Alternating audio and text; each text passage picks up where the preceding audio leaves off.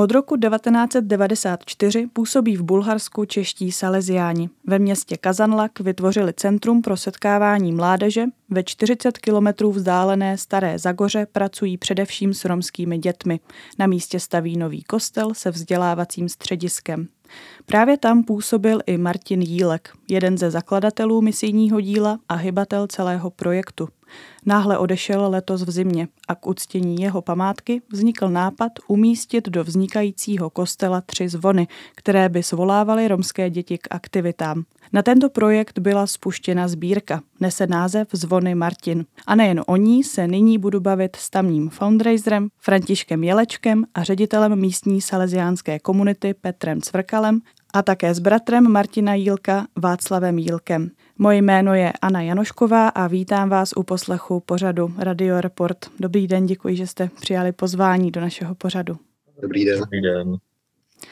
Tak na začátek, a je jedno, kdo začne, ale zajímalo by mě to představení sbírky, právě proč byla spuštěna, jaký k ní vedl příběh.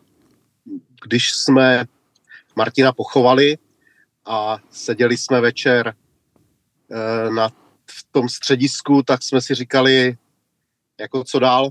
A e, vznikl nápad, e, že aby ten Martin, ten jeho hlas zněl dál, tak e, do nově vznikajícího kostela, postaveného, je ještě prázdná věž, takže tam koupíme zvon, že uděláme sbírku.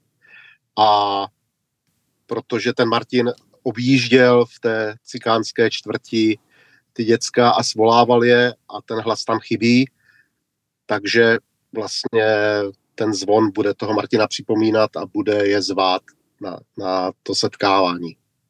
A v průběhu eh, času a doby jsme zjistili, že v Bulharsku nebo i v pravoslavné církvi je tradiční mít zvonkohru, takže jsme to rozšířili na ty zvony tři.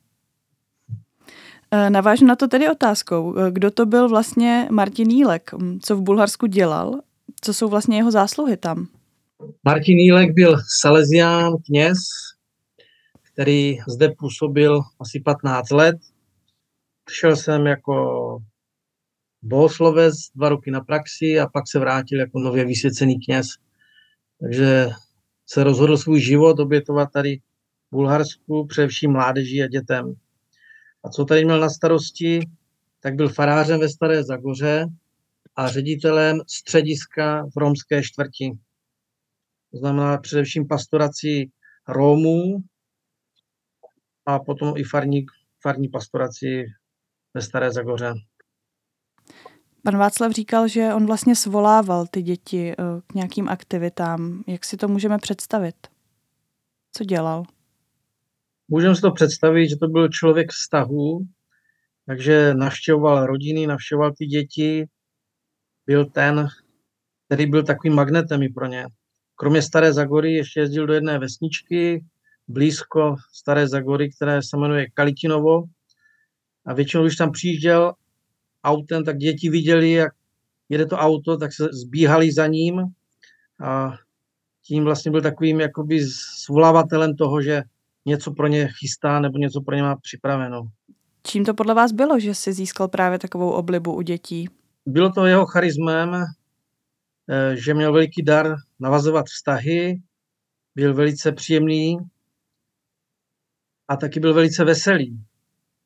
A taková ta nezíšnost a radostnost, která vlastně vyzařovala z jeho života, byla takovým magnetem pro ty lidi, s kterými se setkával. Ať to byly děti, tak i dospělé rodiny, měl plno přátel, což se pak ukázalo vlastně i na jeho pohřbu. Jakou tady udělal vlastně takovou stopu, stopu díky těm krásným vztahům, který měl se všema, s kterými se potkal. A bylo krásný u něho to, že vlastně nedělal žádný rozdíly, nebyl pro něho rozdíl, jestli ten člověk je starý, mladý, jestli je ten bohatý, chudý, prostě pro každého měl otevřené srdce. Tak to byla taková věc, která prostě oslovovala všechny, s kterými se setkal. Teď mě k tomu napadá otázka, jak on vlastně s místními komunikoval, jakým jazykem. On uměl bulharsky? Eh, před několika roky jsme si řekli v komunitě, i když tehdy jsme byli jenom vlastně spolubratři z Čech, že budeme mezi sebou mluvit jenom bulharsky. že to je taková nějaká úcta k té zemi, kde působíme. Tak ten náš komunikační vlastně jazyk mezi námi i s tou veřejností je bulharština. Takže uměl výborně bulharský, měl veliký dar i na jazyky, co se prokázalo tím, že vlastně asi z nás uměl nejlépe bulharsky. Mm, já už jsem to říkala na začátku. Martin Jílek vlastně zemřel v únoru letos, to znamená roku 2023. Jak na to právě ti místní reagovali? Tak no, no, byl to šok, protože to nikdo nečekal. Jo? Martinovi bylo 47 roků, takže vlastně nečekali jsme to ani my tady, nečekal to nikdo v komunitě a i pro ty různé děcka a podobně to, to bylo nečekaný.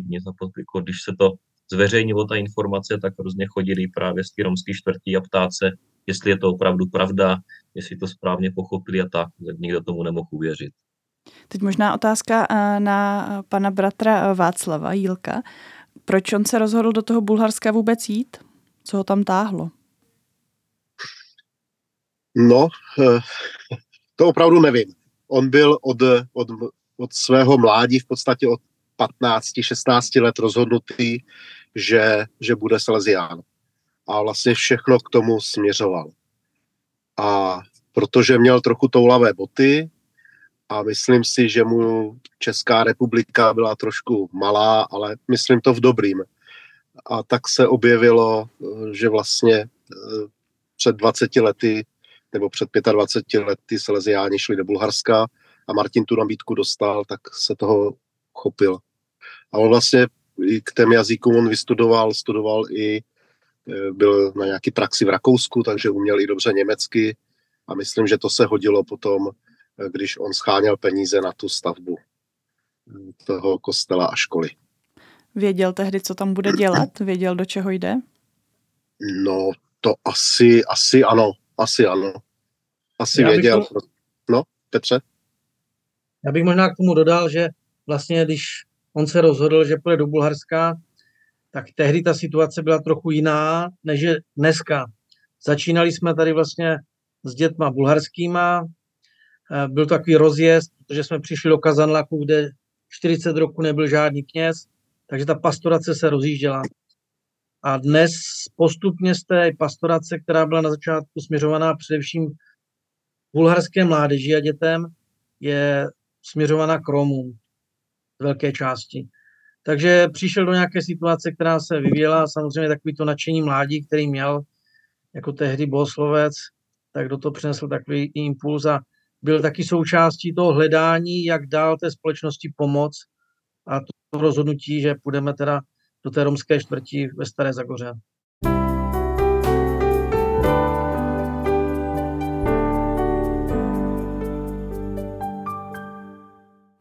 Když si teď přesuneme k té sbírce, která právě nese jméno po něm, Zvony Martin, a jejím cílem je vlastně vybrat eh, prostředky na umístění třech zvonů do tamního kostela, tak eh, kdo přišel s tou sbírkou? Eh, jak vznikl ten nápad tu sbírku spustit? Tak to nechám na Františkovi. s tím nápadem na ty zvony vlastně přišli sourozenci Martina, byl to takový jejich impuls a pro nás to bylo taky takový i nakopnutí, protože ta stavba je velikánská, stavíme vlastně ten, ten celý ten komplex má několik částí, je tam vlastně dům pro salesiánskou komunitu, je tam místo, kde se pracuje s dětma, pak tam bude kostel a pak se tam staví vzdělávací středisko, který je rozestavěný. A o zvonici, my jsme jako vždycky tam byla v projektu, ona stojí, je tam věž, ale nikdy nebylo úplně vymyšlený, jak to bude vypadat, nebo kdy, to, kdy, kdy budeme dělat nějaký zvony, protože kostel se vlastně nějakým způsobem dal postavit i bez toho, ale a jak, jak s tím přišli, tak najednou to byl takový impuls, že se všechno rozjelo. Ty sourozenci prostě řekli, bylo by to hezky udělat zvony, tak to všechny nakoplo, začalo se o tom vlastně uvažovat a vzniklo to hrozně rychle. A vlastně dneska jsme v takové situaci, že už máme rozjetou sbírku a zhruba, zhruba třetina peněz je teďka vybraná, zbývá asi ještě dvě třetiny sehnat. Proč jsou ty zvony tři zrovna? Tak, eh, tak to vlastně říkal Václav, tak eh, tady, tady nám bylo řečeno nebo doporučeno, že v tradici tady většinou těch zvonů bývá víc, že nebývá jenom jeden.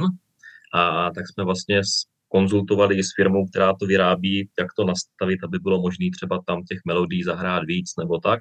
Takže nám vlastně říkali, jaký počet, že vlastně ty tři jsou takový minimum, aby to zahrálo nějaký melodie.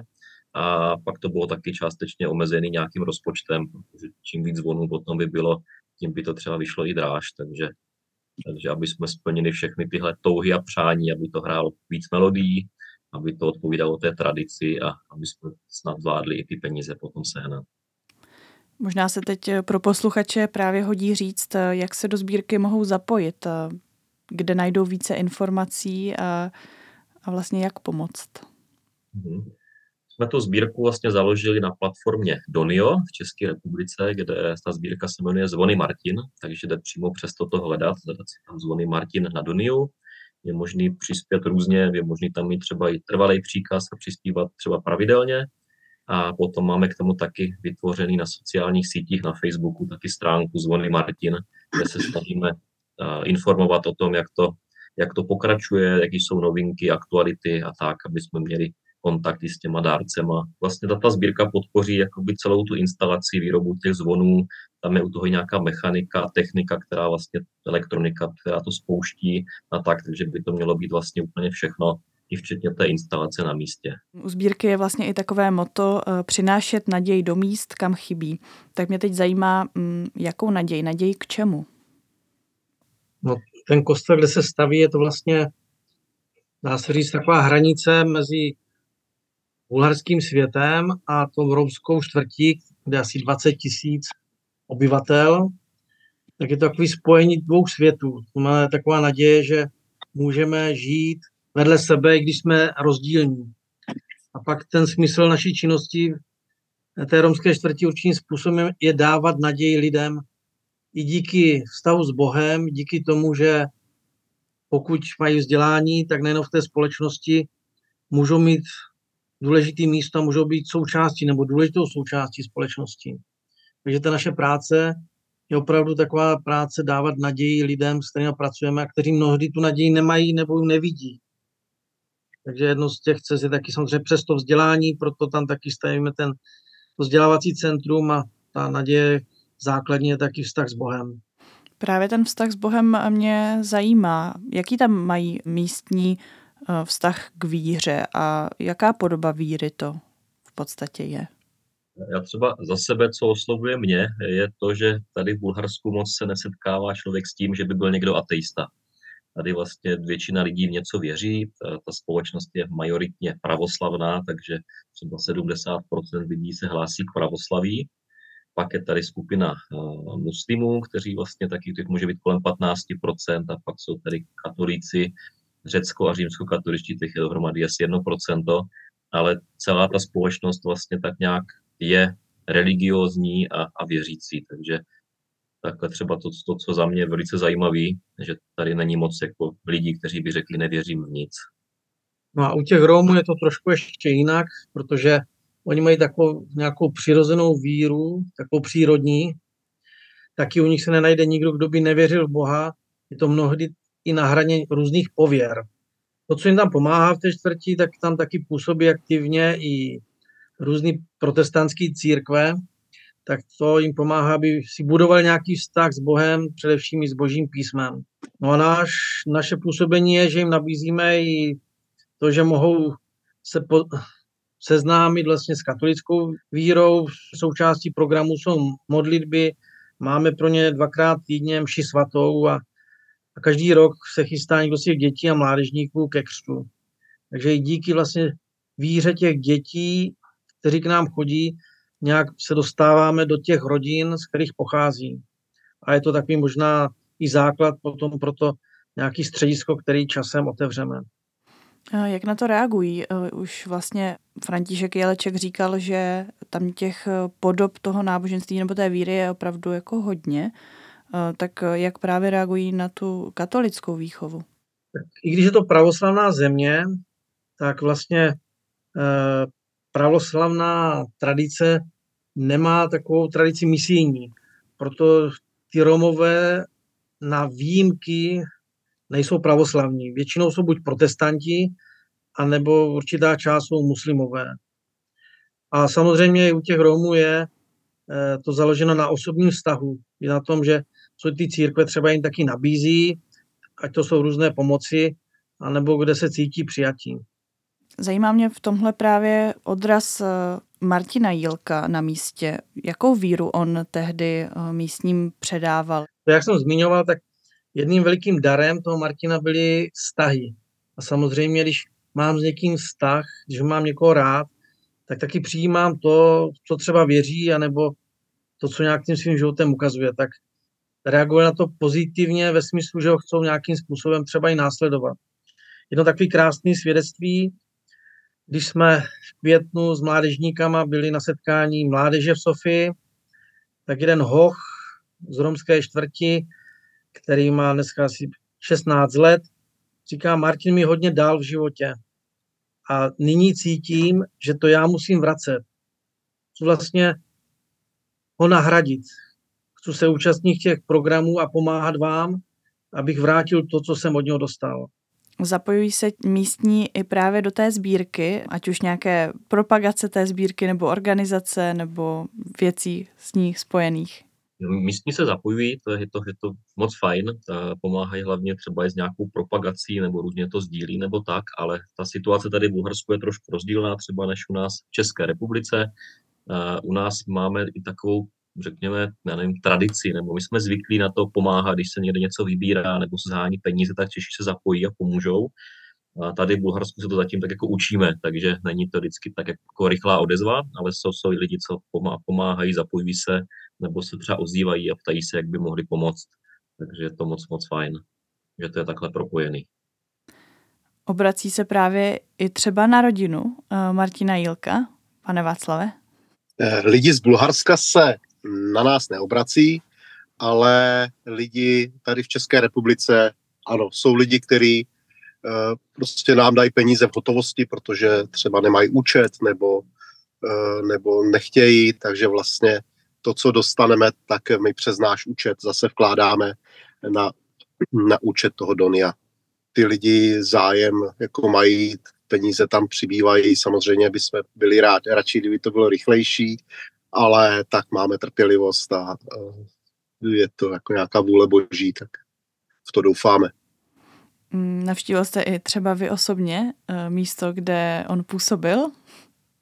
Eh, ano, navštívil a byl jsem tam asi čtyřikrát, z toho jednou teda na pořbu tomu bratrovi a chtěl bych taky říct, že vlastně tam s tím začali moji dva bratři, že pořádáme jako brigády v Bulharsku, že jezdíme pomáhat na stavbu eh, toho vzdělávacího střediska a kostela a vždycky jednou za půl roku jede jeden z nás eh, s dodávkou, kde vezme sedm chlapů a, a jedou pracovat na týden do Bulharska a žijou v té komunitě, je to, je to moc fajn. A já se tam chystám, myslím, že to je 12. listopadu, tak kdyby se k nám někdo chtěl přidat do dodávky, tak ještě máme dvě místa volné. Tak budu velmi rád, když se třeba na mě ozve a budeme týden pracovat společně v Bulharsku na stavbě.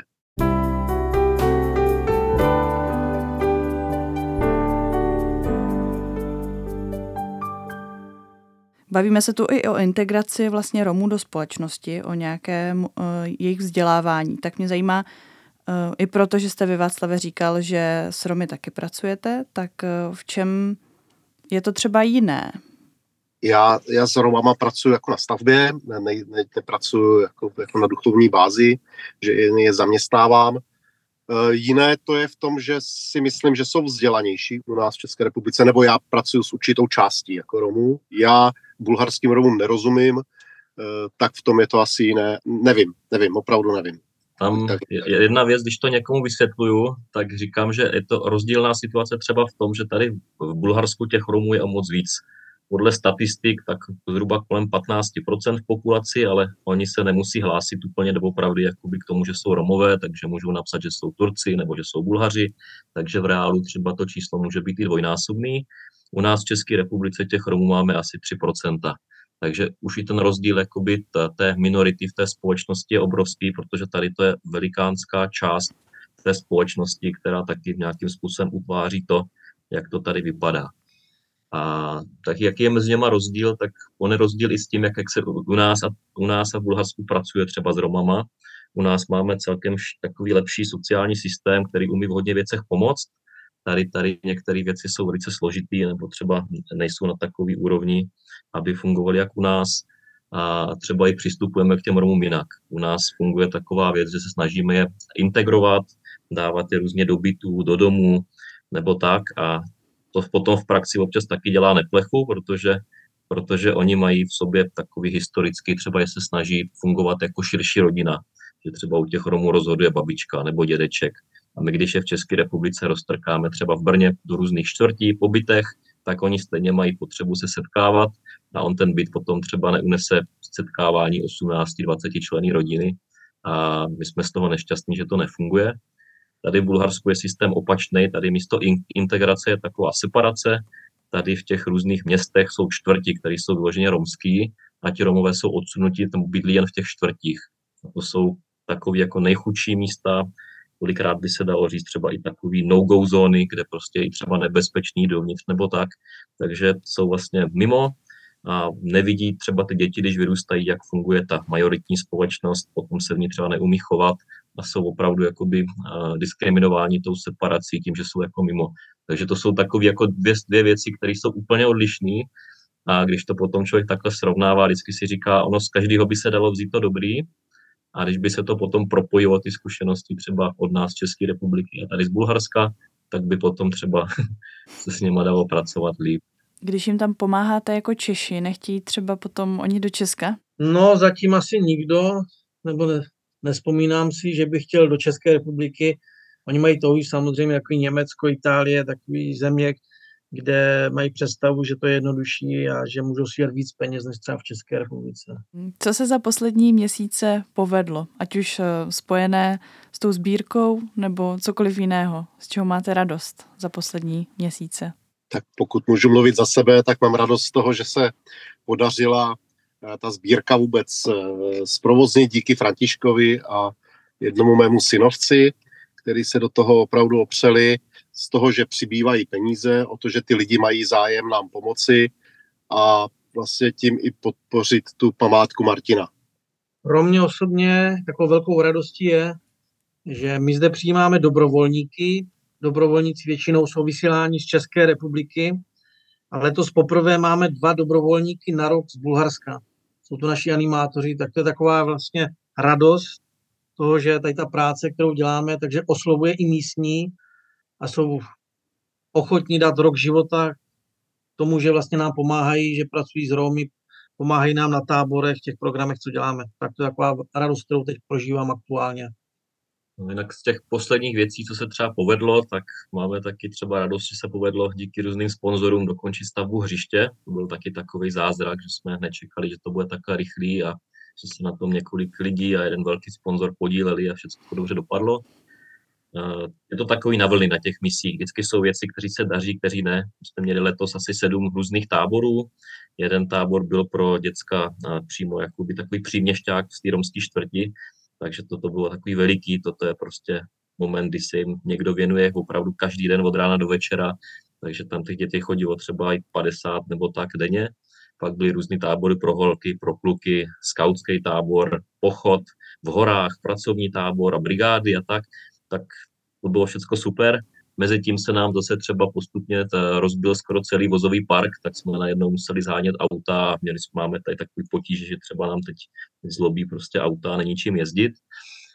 Pak třeba jsem měl rozhovor s jedním pánem a řešili jsme, že bychom rádi ten kostel postupně už jako se blíží k takovému dokončení, že by se mohl světit a že třeba je možný, už, že by to bylo už jako blízko, že k tomu asi bude ještě potřeba oltář aby to pan biskup jako schválil. A on se tak zamyslel, ten pán, a říká, oltář, tak to si napiš, ten platím. a to jsou takový zázraky, který člověk prostě nevymyslí, že občas někdo z ničeho nic se rozhodne, prostě s tím vám pomůžu, nebo to vyřeším, nebo tohle dáme dohromady a tak, takže podobně prostě jak, jak ty zvony a všechno, občas jsou to takový zázraky nakopnutí, který to dílo dají do pohybu. Pokud eh, naše povídání někoho z posluchačů zaujalo, tak eh, co by měl teď vědět, co se týká té sbírky nebo jiných aktivit, jak se třeba může zapojit, jak eh, může i třeba na místo přijet, k čemu byste ho pozvali? Tak těch možností je asi spousta, to vždycky záleží asi na tom konkrétním člověku. Je možné to dílo podporovat finančně, za to jsme velice vděční. Je možné to podporovat přímo přes Salesiánskou provincii, kde vlastně běží projekt Postav školu a kostel. Taky je možný, jak říkal Václav, jezdit semky třeba pomáhat na brigády, jezdí sem různí brigádníci, pomoct fyzicky něco vybudovat, postavit. Taky jsou různí lidé, co nám třeba pomáhají materiálně, a to může být taky různé podoby, protože při té práci s dětma občas nám pomůžou nějaký třeba pomůcky přímo na to vyučování nebo na různé kroužky, nebo se dá pomoct třeba i různým materiálem třeba na tu stavbu. A taky potom velkou pomocí je třeba to, že se za nás někdo modlí, protože bez toho božího požehnání si myslím, že i všechno to ostatní by pak nemělo smysl a nefungovalo. Já bych ještě dodal, že pro nás taky pomocí jsou ti mladí, kteří se třeba rozhodnou na rok jako dobrovolníci eh, v rámci, v rámci sadby, možnost udělat si kurz dobrovolnický, připravit se a přijet nám pomoci rok s námi, nebo pomoci společně prožít rok, pomáhat druhým kolem nás. Tak to taky vidím, je veliký dar, když člověk je ochoten dát jeden rok svého života. Je na tom někdo hůř než já a já vlastně mám ty prostředky na to, pomoci, protože kdyby se někdo jel podívat do toho Bulharska a šel do té romské čtvrti, tak mu opravdu zůstane brada, jako, nebo zůstane s otevřenou bradou, protože spadlou bradou, protože ta, ta bída je tam opravdu jako hrozná. A myslím si, že každá pomoc je tam dobrá, jak říkali moji předřečníci. Tak takhle bych to ukončil říká bratr Martina Jílka Václav Jílek spolu s tamním fundraiserem Františkem Jelečkem a ředitelem místního salesiánského střediska Petrem Cvrkalem byli hosté v pořadu Radio Report na rádiu Proglas. Já vám moc děkuji, že jste tu byli a přeji vám, ať se sbírce i tamní misi daří. Moc děkujeme a nashledanou. Díky moc. Děkujeme za pozvání a zdravíme posluchače Proglasu.